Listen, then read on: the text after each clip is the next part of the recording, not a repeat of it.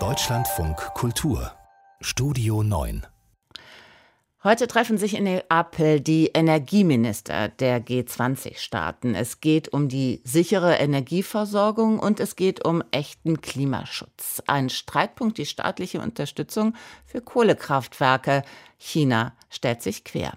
Italiens Minister für den ökologischen Umbau Roberto Cingolani wusste, es würde verdammt schwer, alle Teilnehmer des G20-Treffens auf eine gemeinsame Linie zu bringen in Sachen Klimaschutz. Als er mit einiger Verspätung vor die Presse tritt, entschuldigt er sich erstmal für die Schweißflecken.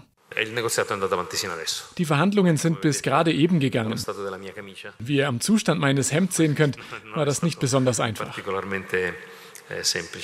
Im Mittelpunkt der Verhandlungen in Neapels königlichem Palast stand die Frage, wie kommen die G20-Staaten und die Welt möglichst schnell weg von Kohle, Öl und Erdgas hin zu einem sauberen Komplettpaket aus erneuerbaren Energien, emissionsfreiem Verkehr und klimafreundlicher Industrie.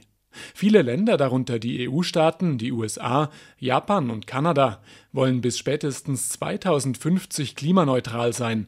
Deutschland nach dem überarbeiteten Klimaschutzgesetz sogar schon fünf Jahre früher. Und diese Länder wollen es schaffen, den Temperaturanstieg auf 1,5 Grad zu begrenzen im Vergleich zum vorindustriellen Zeitalter. Aber bei diesen zwei zentralen Punkten, Abschied von der Kohle und 1,5 Grad Ziel, finden die G20-Staaten keine Lösung. Für andere Staaten ist das eine schwierige Sache. Es waren lange Verhandlungen mit China, Indien und Russland. Für manche Länder sind die fossilen Brennstoffe zentral für die Wirtschaft.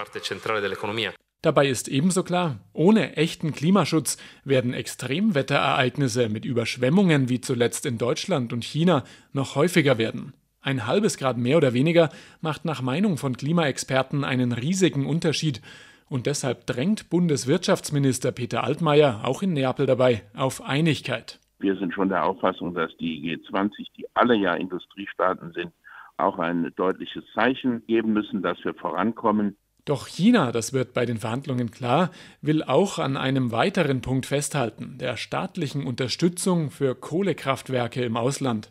Die meisten G20-Staaten wollen solche Subventionen verbieten. China stellt sich quer. Und das bedeutet, wir müssen am Ball bleiben.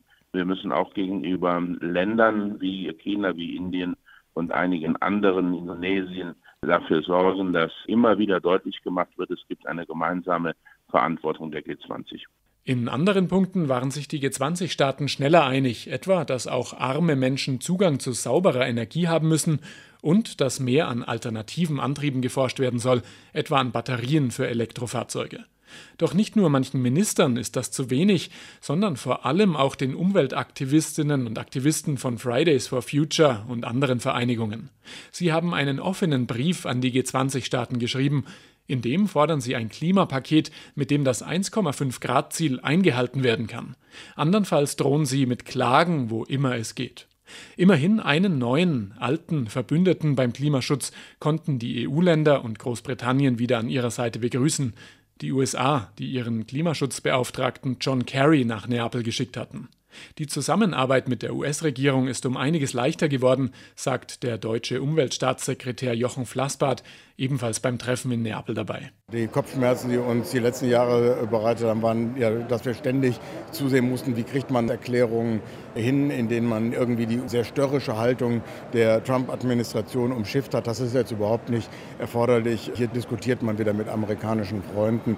Vor kurzem haben sich auch die USA als einer der Big Player wieder zum Pariser Klimaschutzabkommen bekannt und dazu bis 2050 klimaneutral werden zu wollen. Der Bericht von Moritz Pompel